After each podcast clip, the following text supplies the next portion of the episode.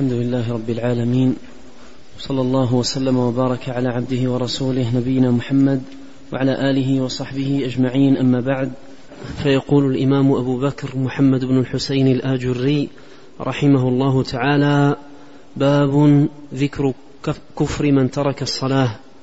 قال حدثنا أبو جعفر أحمد بن يحيى الحلواني قال حدثنا أبو الربيع الزهراني قال حدثنا حماد بن زيد عن عمرو بن دينار عن جابر بن عبد الله رضي الله عنه قال قال رسول الله صلى الله عليه وسلم بين العبد وبين الكفر ترك الصلاة.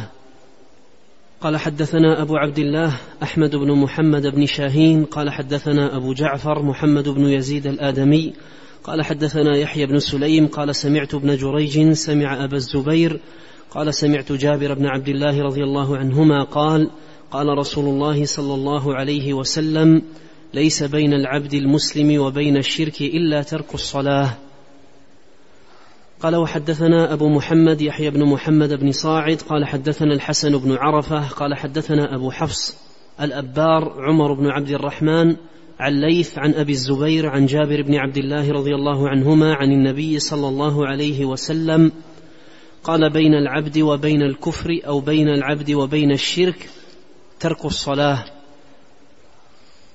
بسم الله الرحمن الرحيم. الحمد لله رب العالمين وأشهد أن لا إله إلا الله وحده لا شريك له وأشهد أن محمدا عبده ورسوله صلى الله وسلم عليه وعلى آله وأصحابه أجمعين. اللهم علمنا ما ينفعنا وانفعنا بما علمتنا وزدنا علما. وأصلح لنا شأننا كله ولا تكلنا إلى أنفسنا طرفة عين. أما بعد هذه الترجمة باب ذكر كفر من ترك الصلاة. المراد بالكفر هنا أي الأكبر الناقل من الملة.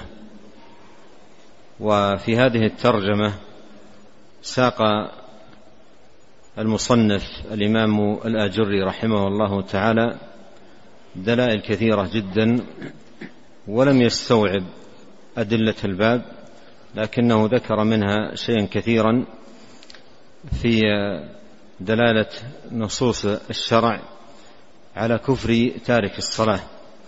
والمراد بالكفر هنا أي الكفر الأكبر الناقل من الملة. وقوله تارك الصلاة ليس المراد جاحد الصلاة الجحد هذا كفر آخر. الجحد كفر آخر وإنما المراد هنا الترك للصلاة وإن لم يجحدها وإن كان مقرا بوجوبها لكنه تركها تهاونا بها وعدم اهتمام بأمرها. وعدم رعاية لشأنها وتضييعا للمحافظة عليها فهذا كفر كفر ناقل من الملة. والأعمال التي جاءت الشريعة بها على أقسام ثلاثة منها ما تركه كفر أكبر كما هو الشأن في الصلاة التي هي عماد الدين. ومنها ما تركه يعد تركا لإيمان واجب فيكون التارك له عرضة لعقوبة الله سبحانه وتعالى. ومنها ما يكون تركه ترك لمستحب من مستحبات الدين. فلا يعاقب على هذا الترك ويثاب على فعله لو فعله. فالأعمال التي جاءت بها الشريعة على أقسام من ثلاثة والصلاة شأنها يختلف عن غيرها من الأعمال فهي عماد الدين. بهذا وصفها النبي الكريم عليه الصلاة والسلام. وجاء عنه في غير ما حديث أن تركها كفر والمراد بالكفر أي الأكبر الناقل عن ملة الإسلام. وهذه الصلاة التي كتبها الله على عباده خمس مرات في اليوم والليلة هو قيام بين يد قيام من العبد بين يدي ربه. في هذه الحياة الدنيا. وبحسب حال العبد من هذا القيام بينه وبين يدي الله تكون حاله في الموقف الأعظم يوم الدين. فإذا صلح الموقف الأول صلح الثاني. وإذا فسد الموقف الأول فسد الثاني. من حافظ عليها أفلح وأنجح. في ذلك اليوم العظيم ومن ضيعها خاب وخسر. وهي أول ما يسأل عنه العبد يوم القيامة. وشأنها من الدين عظيم حتى إنه جاء عن نبينا عليه الصلاة والسلام وقد صح عنه وسيأتي عند المصنف رحمه الله أن من لم يحافظ عليها يحشر يوم القيامة جنبا إلى جنب مع صناديد الكفر واعمدة الباطل مع فرعون وهامان وقارون وأمية بن خلف. ومن الذي يرضى أو يحب لنفسه أن يكون يوم القيامة جنبا إلى جنب في رفقة هؤلاء؟ ومن ضيع الصلاة رضي لنفسه هذا الأمر شاء أم أبى. فالصلاة مكانتها في دين الله سبحانه وتعالى عظيمة وهي عماد من أعمدة الدين. وإذا أراد أن يعرف المرء مكانتها من الدين فلينظر في عمود الخيمة الفسطاط. كيف أنه لو نزع من مكانه سقطت الخيمة ولم ينتفع بشيء من أجزائها. وتصبح غير صالحة لأن ينتفع بها وأن يسكن. إذا نزع منها العمود الذي تقوم عليه في وسطها. فشأن الصلاة من الدين كذلك. فهي عماد الدين. ولا يقوم إلا على والدين لا يقوم إلا على عماده كما أن الأبنية لا تقوم إلا على أعمدتها. كما قال الناظم والبيت لا يبتنى إلا بأعمدة ولا عماد إذا لم ترس أو تادوا أورد رحمه الله تعالى أول حديث في هذه الترجمة حديث جابر بن عبد الله رضي الله عنهما ساقه من ثلاثة طرق. أن النبي صلى الله عليه وسلم قال بين العبد وبين الكفر ترك الصلاة. والمراد بالكفر هنا أي الأكبر. فليس بينه وبين أن يكون من أهل الكفر الأكبر الناقل من الملة إلا أن يترك الصلاة. فإذا تركها صار من الكافرين ولم يكن من المسلمين لأنه لا يكون من المسلمين إلا بالصلاة. فإذا ترك الصلاة لا يكون مسلما بل يكون كافرا. والكفر هنا قال بين العبد وبين الكفر. ذكر الكفر معرفا باللام. ذكر الكفر معرفا باللام. وكما ذكر العلماء رحمهم الله تعالى الكفر المعرف لا يكون إلا في الأكبر. الكفر المعرف لا يكون إلا في الأكبر الناقل من الملة. يقول شيخ الإسلام بن تيمية رحمه الله والكفر المعروف ينصرف إلى الكفر المعروف وهو المخرج من الملة هو المخرج من الملة. نعم. قال رحمه الله تعالى حدثنا أبو الفضل جعفر بن محمد الصندلي قال حدثنا الفضل بن زياد قال حدثنا أحمد بن حنبل قال حدثنا زيد بن الحباب قال حدثني حسين بن واقد قال حدثني عبد الله بن بريدة عن أبيه رضي الله عنه قال قال رسول الله صلى الله عليه وسلم بيننا وبينهم ترك الصلاة فمن تركها فقد كفر. ثم أورد رحمه الله تعالى هذا الحديث عن بريدة رضي الله عنه أن رسول الله صلى الله عليه وسلم قال بيننا وبينهم ترك الصلاة أي أن الصلاة حد أي أن الصلاة حد بيننا وبينهم هذا يدل على أن الصلاة حد.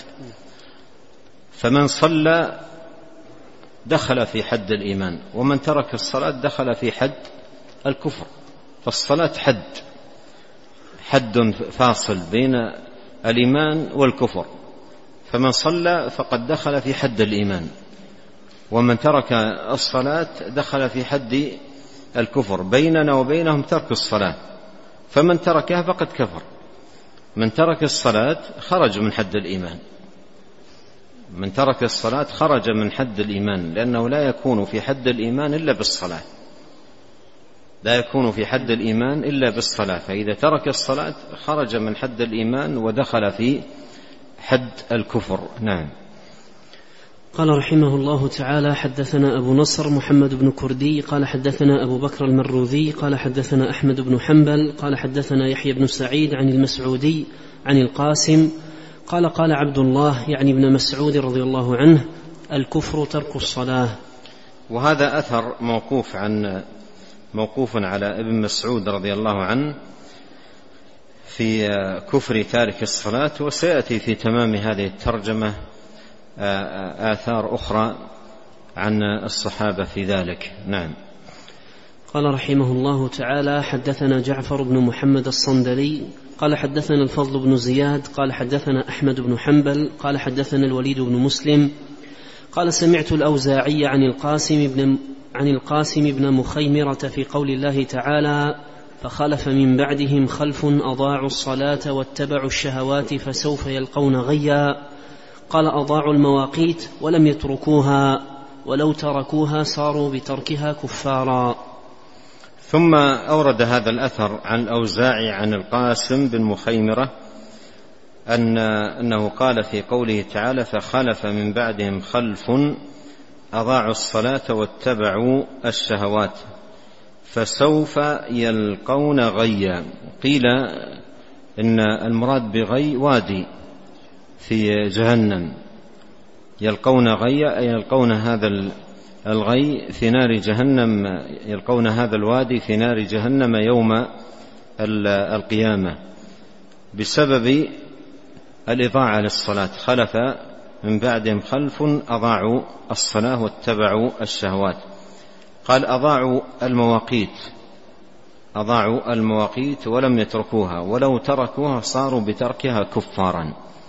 والشاهد من هذا الأثر قول القاسم رحمه الله تعالى ولو تركوها صاروا بتركها كفارا. وهذا المعنى مروي عن خلق من أئمة السلف رحمهم الله تعالى من الصحابة ومن اتبعهم بإحسان. نعم. قال رحمه الله تعالى حدثنا الفريابي قال حدثنا أبو أيوب سليمان بن عبد, بن عبد الرحمن الدمشقي قال حدثنا أيوب بن سويد قال حدثني يونس بن يزيد قال حدثني الزهري قال أخبرني سليمان بن يسار أن المسور بن مخرمة أخبره حين طعن عمر رضي الله عنه أنه دخل عليه هو, هو وابن عباس رضي الله عنهما فلما أصبح أفزعوه فقالوا الصلاة. قال نعم ولا حظ في الإسلام لمن ترك الصلاة. فصلى والجرح يثعب, يثعب دما. وهذا الأثر في عن عمر بن الخطاب رضي الله عنه فيه عظم شأن الصلاة عند أئمة السلف من الصحابة ومن تبعهم بإحسان وشدة محافظتهم عليها ورعايتهم لها حتى في أشد الأحوال وآلمها مع الجهد والمرض والتعب ما تغيب عن أذهانهم بل هي حاضرة لعظم مكانتها في قلوبهم. وإذا أراد المسلم أن ينظر إلى عظم مكانة السلف مكانة الصلاة عند السلف رحمهم الله تعالى فليقرأ مثل هذا الأثر ونظائره. وليستحضر هذا الموقف العجيب. فإن عمر رضي الله عنه كما هو معلوم آه، طعن وهو يصلي. طعن طعنه أبو لؤلؤ المجوسي وهو يصلي طعنه في خاصرته في بطنه. وكان آه، ينزف بطنه دما وما يسقى من حليب أو غيره يخرج لا يبقى في في موضعه وكان يغمى عليه ويفيق رضي الله عنه. فإذا فاق لا يسأل عن شيء إلا الصلاة. إذا أفاق لا يسأل عن شيء إلا الصلاة. يقول أصلى الناس ثم يغمى عليه ويفيق ثم يسأل عن الصلاة. فهي الشغل الشاغل عندهم رضي الله عنهم وأرضاهم. ومن عجيب أمره رضي الله عنه وأرضاه أنه لما طعن دخل عليه آه، المسور ابن مخرمة هو ابن عباس فلما أصبح أفزعوه أي أيقظوه من النوم معنى أفزعوه أي أيقظوه أفزعوه أي من النوم أيقظوه فقالوا الصلاة قالوا الصلاة وكان على تلك الحال يعني ينزف وبطنه يثعب دما وما يسقى يخرج على حال شديدة من الإعياء والتعب والمرض. فقالوا له الصلاة قالوا له الصلاة. فقال نعم ولا حظ في الإسلام لمن ترك الصلاة. وهذا موضع الشاهد الترجمة لا حظ في الإسلام لمن ترك الصلاة. فصلى والجرح يثعب دما. نهض للصلاة وصلى وهو على هذه الحال رضي الله عنه وأرضاه والجرح يثعب دما. وانظر هذه القصة مرة أخرى وقارنها بواقع كثير من الناس. عندما يصبح معه تعب يسير جدا لا يعطله عن أعماله الدنيوية لكنه يعتذر لنفسه به عن الصلاة. لكن إذا جاء مثلا عمل دنيوي له أهميته يجد أن هذا الإعياء أو التعب لم يعطله عن عمله. وأما الصلاة أي تعب يسير جدا يعتذر لنفسه بأني متعب وأني مريض وأني معذور وربك غفور رحيم ويتهاون فيها. ويجد أن هذا التعب الذي عنده بل ما هو أشد منه لا يعيق عن مصالحه الدنيوية. يقوم نشيطا وبهمة عالية ولا يتأخر وأما الصلاة فإنه أدنى شيء يعثره عنها. وهذا من خفة شأنها في القلوب. ولو عظمت هذه الصلاة في القلوب لكان لها شأن آخر ومكانة أخرى وكانت الطريقة معها مع هذه الصلاة كطريقة السلف آه، رضي الله عنهم وأرضاهم. الشاهد من هذا الأثر قول عمر رضي الله عنه وأرضاه لا حظ في الإسلام لمن ترك الصلاة وجاء في بعض الروايات أنه قال لا إسلام لمن لم يصل جاء في بعض الروايات أنه قال لا إسلام لمن لم يصل وهذا قاله بمحضر عدد من الصحابة ولا أنكر.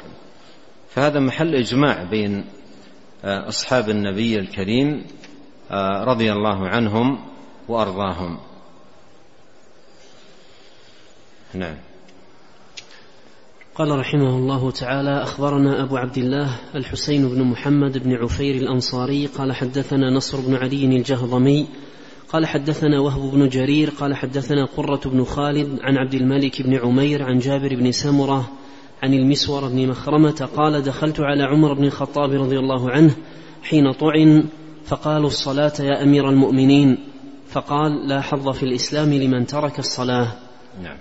قال حدثنا ابن مخلد قال حدثنا أبو داود قال سمعت أحمد بن حنبل يقول إذا قال لا أصلي فهو كافر نعم يعني هذا أيضا عن الإمام أحمد رحمه الله قال إذا قال القائل لا أصلي فهو كافر. لا يقول المسلم لا أصلي. لا يقول المسلم لا أصلي. فإذا قال لا أصلي فهذا كافر. والمراد بالكفر هنا الأكبر. فلا, فلا يقول المسلم لا أصلي ولا يترك الصلاة. فإن قال لا أصلي أو ترك الصلاة كفر بذلك. نعم. قال رحمه الله تعالى أخبرنا إبراهيم بن موسى الجوزي قال حدثنا زهير بن محمد المروزي قال حدثنا عبيد الله بن عبد المجيد قال حدثنا أبو العوام القطان قال حدثنا قتادة وأبان بن أبي عياش كلاهما عن خليد العصري عن أبي الدرداء رضي الله عنه قال قال النبي صلى الله عليه وسلم خمس من جاء بهن يوم القيامة مع إيمان دخل الجنة. من حافظ على الصلوات الخمس على وجوههن وركوعهن وسجودهن ومواقيتهن وأعطى الزكاة من ماله طيب النفس بها. قال وكان يقول وأيم الله لا يفعل ذلك إلا مؤمن. وصام رمضان وحج البيت إن استطاع إليه سبيلا وأدى الأمانة. قالوا يا أبا الدرداء وما أداء الأمانة؟ قال الغسل من الجنابة. فإن الله لم يأمن ابن آدم لم يأمن ابن آدم على شيء من دينه غيرها. ثم أورد هذا الحديث عن أبي الدرداء عن النبي صلى الله عليه وسلم أنه قال خمس من جاء بهن يوم القيامة مع إيمان دخل الجنة. خمس من جاء بهن مع إيمان دخل الجنة، هذا فيه سماحة الدين ويسر الشريعة وأن الجنة دخولها ليس بأعمال شاقة وأمور صعبة وإنما هي أمور يسيرة وقليلة ومعدودة على أصابع اليد. خمس يقول عليه الصلاة والسلام من جاء بهن يوم القيامة مع إيمان دخل الجنة. دخل الجنة. فمثل هذا حديث الحديث الذي في صحيح مسلم النعمان بن قوقل لما سأل النبي رضي الله عنه لما سأل النبي قال أرأيت يا رسول الله إذا صليت المكتوبات وصمت رمضان وأحللت الحلال وحرمت الحرام أدخل الجنة؟ قال نعم. قال والله لا أزيد على ذلك. وفي في رواية قال ولم أزد على ذلك شيئا. أدخل الجنة؟ قال نعم. قال والله لا أزيد على ذلك. فهي أمور معدودة.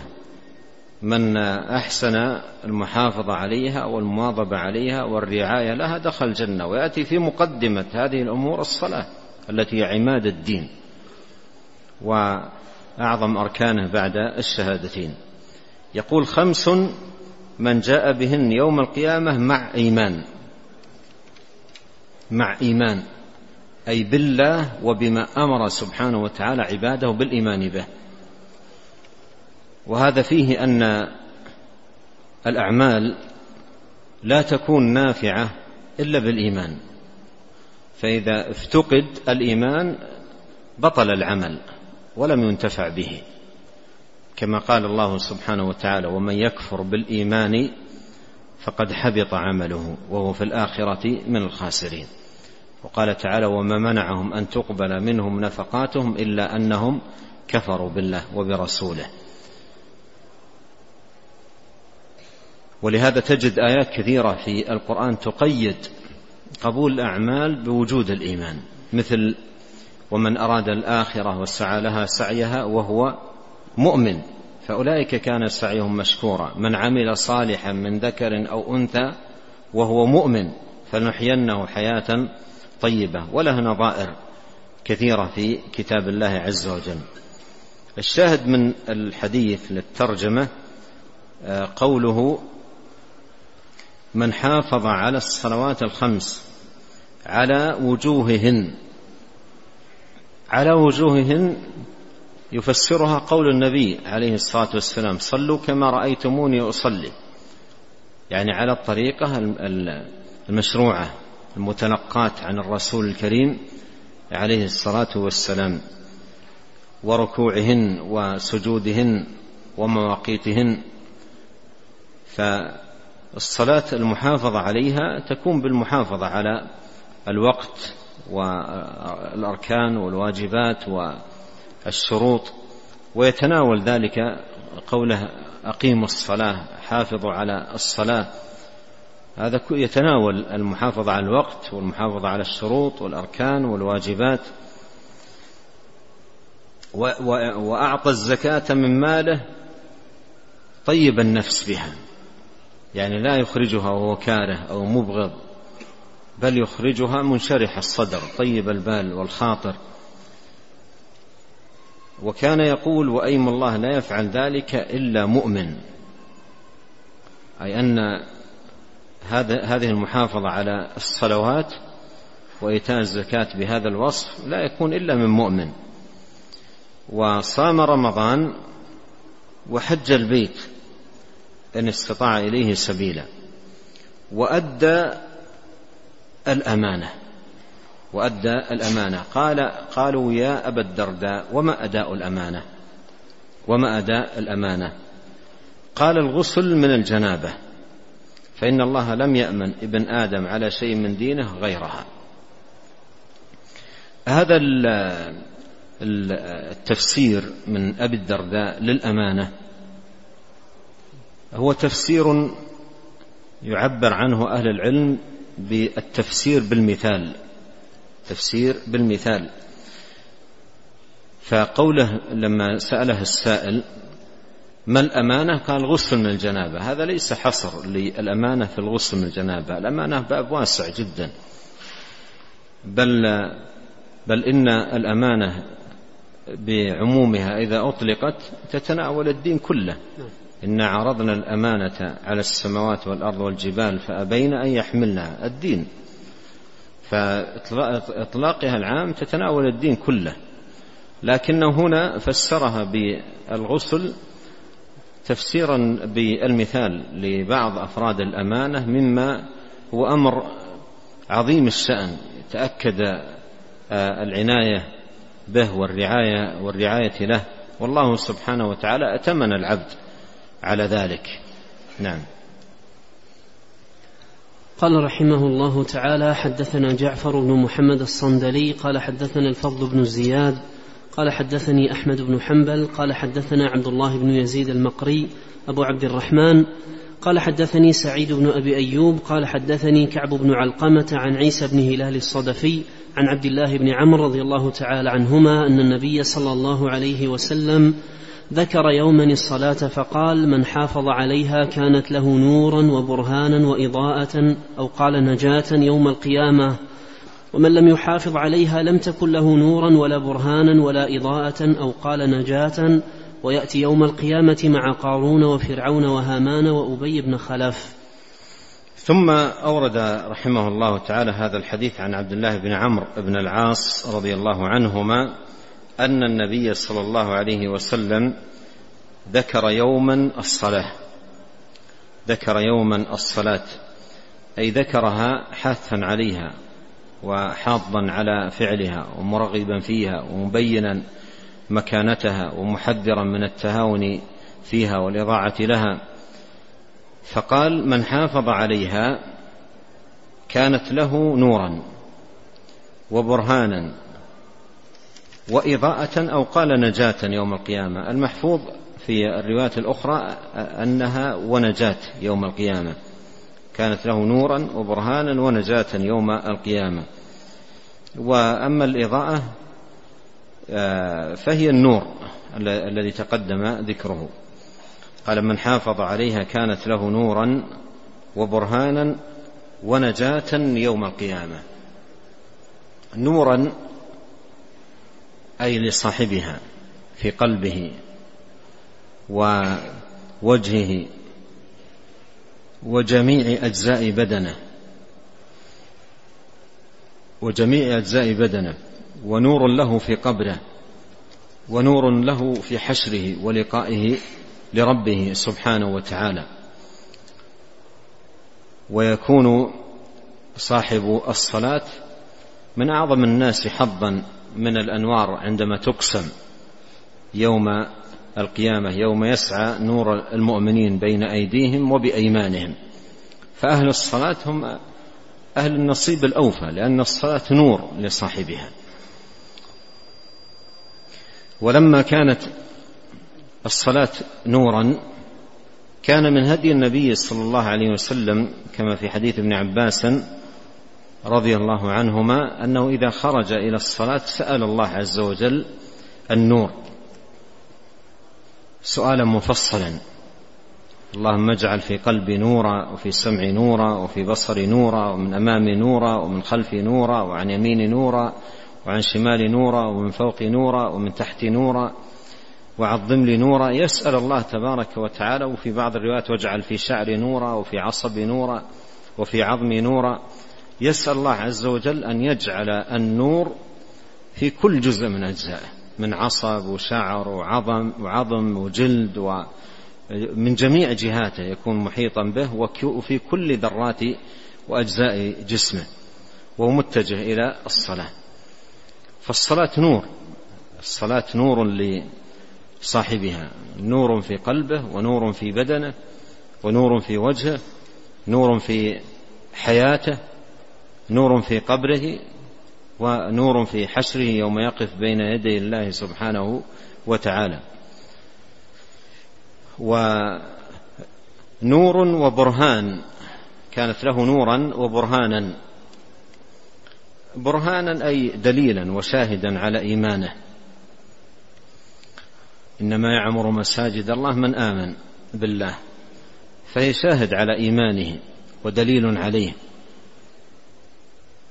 فمحافظة المرء عليها ورعاية لها وعناية الدقيقه بها هذا برهان على برهان على الإيمان ودليل عليه. لأنه لا يحافظ على الصلاة إلا مؤمن. لا يحافظ على الصلاة إلا مؤمن. محافظة عليها برهان على الإيمان. والأمر الثالث نجاة يوم القيامة. تكون له نجاة يوم القيامة. ومن لا يصلي لا ينجو يوم القيامة لأنه بترك الصلاة يكون كافرا فلا نجاة له يوم القيامة إلا بالصلاة. ولهذا في الشق الثاني من الحديث قال ومن لم يحافظ عليها لم تكن له آه، آه، نورا ولا برهانا ولا إضاءة أو قال نجاة. لم تكن أي الصلاة له نورا ولا برهانا ولا نجاة لأنه حرم بتركه للصلاة من النور والبرهان والنجاة. حرم من ذلك. حرم من النور والبرهان والنجاة. قال و ويأتي يوم القيامة مع قارون وفرعون وهامان وأبي بن خلف. وهؤلاء الأربعة أعمدة الكفر. أعمدة الكفر.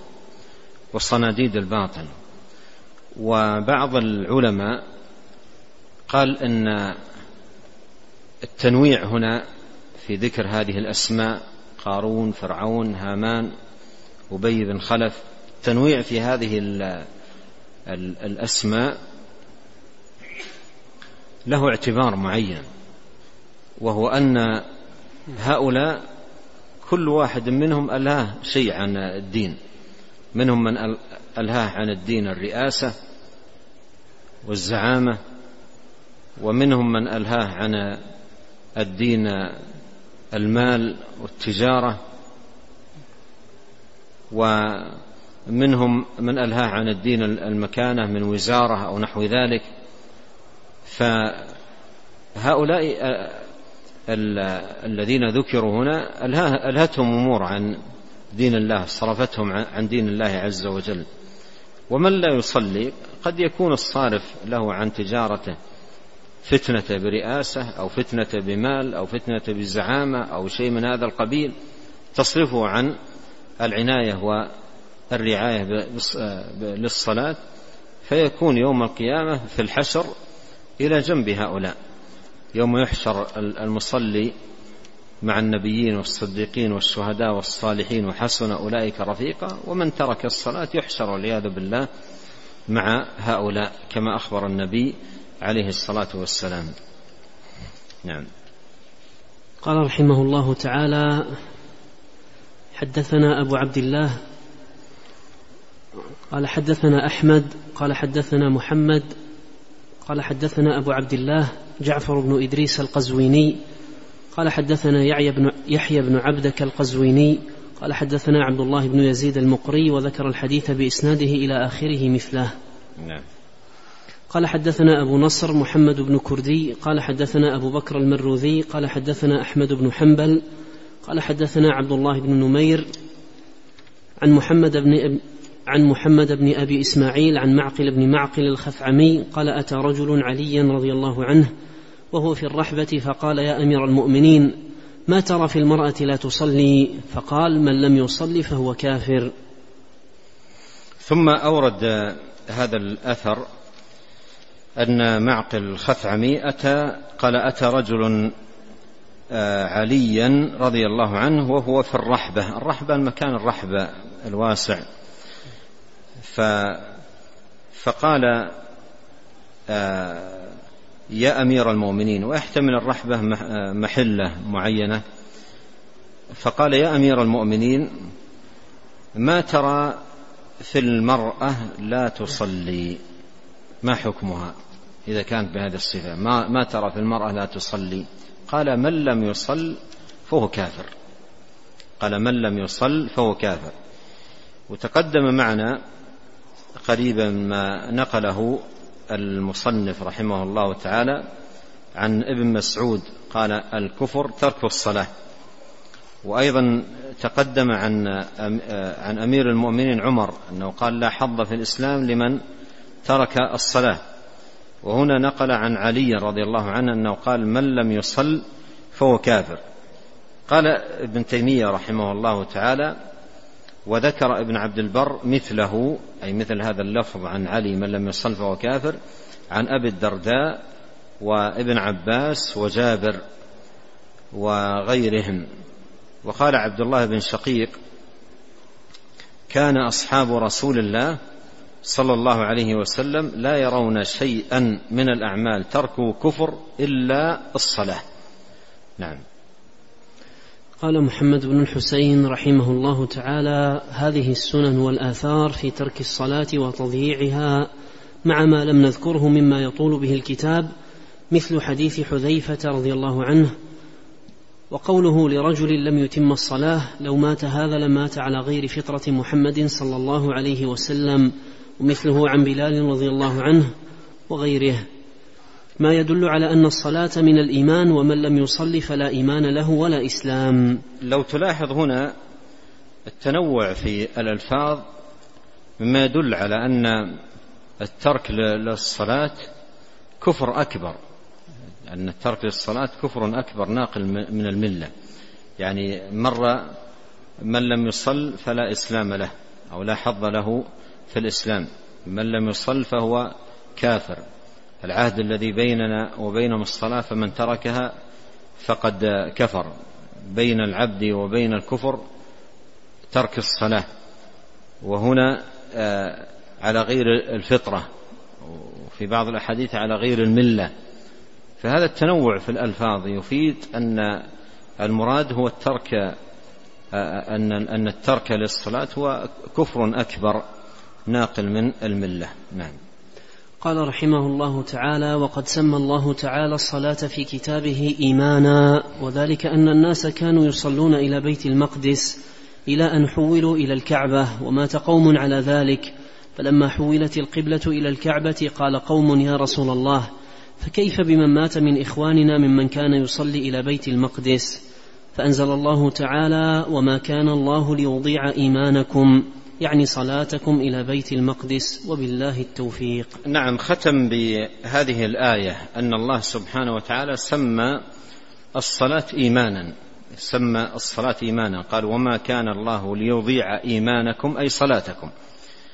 ونزلت هذه الآية لما سأل بعض الصحابة رضي الله عنهم النبي صلى الله عليه وسلم من مات قبل أن تحول القبلة إلى الكعبة. هل تضيع تلك الصلوات التي كانوا يصلونها إلى بيت المقدس وقد ماتوا قبل أن تحول القبلة؟ فأنزل الله وما كان الله ليضيع إيمانكم لأن الصلاة المفروضة والقبلة المفروضة في ذلك الوقت هي إلى بيت المقدس. هي إلى بيت المقدس. ولا العبرة هو في التوجه طاعة لله.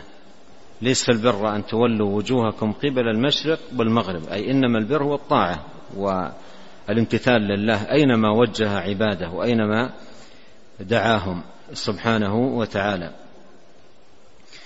آه، الحاصل أن الآجري رحمه الله تعالى في هذه الترجمة آه، نقل جملة من النصوص والدلائل على كفر تارك الصلاة ولم يستقص رحمه الله تعالى وإنما ذكر طرفا منها. لكن يبقى سؤال في في هذا الباب آه، ألا يمكن أن يكون الكفر هنا؟ الكفر الأصغر الذي ودون الأكبر عهد الذي بيننا وبينهم الصلاة فمن تركها فقد كفر.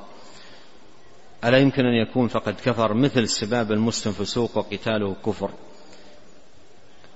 آه اثنتان بالناس هما بهم كفر الطعن في الأنساب والنياحة على الميت. في أحاديث كثيرة جدا. ألا يمكن أن تكون هذه الأحاديث في الصلاة مثل هذه مثل تلك الأحاديث يراد بها ال ال ال الكفر الأصغر وليس الأكبر؟ الجواب على ذلك تستمعون إليه بتفصيل نافع ومفيد جدا. من الإمام شيخ الإسلام ابن تيمية رحمه الله تعالى حيث ذكر تسعة وجوه في بيان ذلك رحمه الله تعالى. نعم. قال ابن تيمية رحمه الله تعالى لكن الكفر الوارد في الصلاة هو الكفر الأعظم لوجوه. أحدها أن الكفر المطلق هو الكفر الأعظم المخرج عن الملة فينصرف الإطلاق إليه. وإنما صرف في تلك المواضع إلى غير ذلك لقرائن انضمت إلى الكلام. ومن تأمل سياق كل حديث وجده معه. وليس هنا شيء يوجب صرفه عن ظاهره بل هنا ما تقرره على ما تقرره على الظاهر. قال الثاني أن ذلك الكفر منكر مبهم مثل قوله وقتاله. منكر. الثاني أن ذلك الكفر منكر مبهم مثل قوله وقتاله كفر. هما بهم كفر وقوله كفر بالله وشبه ذلك وهنا عرف باللام بقوله ليس بين العبد وبين الكفر أو قال الشرك والكفر أو قال الشرك والكفر المعروف ينصرف إلى الكفر المعروف وهو المخرج عن الملة. الثالث أن في بعض الأحاديث فقد خرج عن الملة وفي بعضها بينه وبين الإيمان وفي بعضها بينه وبين الكفر وهذا كله يقتضي أن الصلاة حد تدخل أن الصلاة حد تدخله إلى الإيمان إن فعله وتخرجه عنه إن تركه. الرابع أن قوله ليس بين العبد وبين الكفر إلا ترك الصلاة وقوله وقوله كان أصحاب محمد صلى الله عليه وسلم لا يرون شيئا من الأعمال تركه كفر إلا الصلاة لا يجوز أن يراد به إلا الكفر الأعظم لأن بينه وبين غير لأن بينه وبين غير ذلك مما يسمى كفرا أشياء كثيرة. ولا يقال فقد يخرج عن الملة بأشياء غير الصلاة لأن نقول هذا ذكر هذا ذكر في سياق ما كان من الأعمال المفروضة وعلى العموم يوجب تركه الكفر. وما سوى ذلك من الاعتقادات فإنه ليس من الأعمال الظاهرة. الخامس أنه خرج هذا الكلام مخرج تخصيص الصلاة وبيان مرتبتها على غيرها في الجملة. ولو كان ذلك الكفر فسقا لشاركها في ذلك عامة الفرائض. السادس أنه بين أنها آخر الدين فإذا ذهب آخره ذهب كله. السابع أنه بين أن الصلاة هي العهد الذي بيننا وبين الكفار وهم خارجون عن الملة ليسوا داخلين فيها. واقتضى ذلك أن من ترك هذا العهد فقد كفر كما أن من أتى به فقد دخل في الدين ولا يكون هذا إلا في الكفر المخرج عن الملة. الثامن أن قول عمر رضي الله عنه لا حظ في الإسلام لمن ترك الصلاة أصرح شيء في خروجه عن الملة. وكذلك قول ابن مسعود وغيره. وكذلك قول ابن مسعود رضي الله عنه وغيره. مع أنه بين أن إخراجها عن الوقت ليس هو الكفر. وإنما هو الترك بالكلية وهذا لا يكون إلا فيما فيما يخرج عن الملة. التاسع ما تقدم من حديث معاذ رضي الله عنه فإن فسطاطا على غير عمود لا يقوم كذلك لا يقوم كذلك الدين لا يقوم إلا بالصلاة. وفي هذه الوجوه يبطل قول من حملها على من تركها جاحدا وأيضا قوله كانوا لا يرون شيئا من الأعمال تركه كفر وقوله ليس بين العبد وبين الكفر وغير ذلك مما يوجب اختصاص الصلاة بذلك. وترك الجحود لا فرق فيه بين الصلاة وغيرها ولأن الجحود نفسه هو الكفر من غير ترك حتى لو فعلها مع ذلك لم ينفعه. فكيف يعلق الحكم على ما لم يذكر؟ ولأن المذكور هو الترك هو عام في من تركها جحودا أو تكاسلا ولأن هذا عدول عن حقيقة الكلام من غير موجب فلا يلتفت إليه. هذا كلام عظيم جدا وتفصيل نافع في بيان أن المراد بالكفر في هذه النصوص التي ساقها الآجري رحمه الله وغيرها مما لم يذكره المراد به الكفر الأكبر الناقل من الملة. ونسأل الله الكريم رب العرش العظيم بأسماء الحسنى وصفاته العليا أن يجعلنا أجمعين وذرياتنا من المقيمين الصلاة وأن يصلح لنا ديننا الذي هو عصمة أمرنا وأن يصلح لنا دنيانا التي فيها معاشنا وأن يصلح لنا آخرتنا التي فيها معادنا وأن يجعل الحياة زيادة لنا في كل خير والموت راحة لنا من كل شر. اللهم آت نفوسنا تقواها وزكها أنت خير من زكاها أنت وليها ومولاها. اللهم إنا نسألك الهدى والتقى والعفة والغنى. اللهم اغفر لنا ولوالدينا ولمشايخنا ولولاة أمرنا وللمسلمين والمسلمات والمؤمنين والمؤمنات الأحياء منهم والأموات. اللهم اقسم لنا من خشيتك ما يحول بيننا وبين معاصيك ومن طاعتك ما تبلغنا به جنتك ومن اليقين ما تهون به علينا مصائب الدنيا. اللهم متعنا بأسماعنا وأبصارنا وقوتنا ما أحييتنا واجعله الوارث منا واجعل ثأرنا على من ظلمنا وانصرنا على من عادانا. ولا تجعل مصيبتنا في ديننا ولا تجعل الدنيا أكبر همنا ولا مبلغ علمنا ولا تسلط علينا من لا يرحمنا. سبحانك اللهم وبحمدك أشهد أن لا إله إلا أنت أستغفرك وأتوب إليك. اللهم صل وسلم على عبدك ورسولك نبينا محمد وآله وصحبه. جزاكم الله خيرا.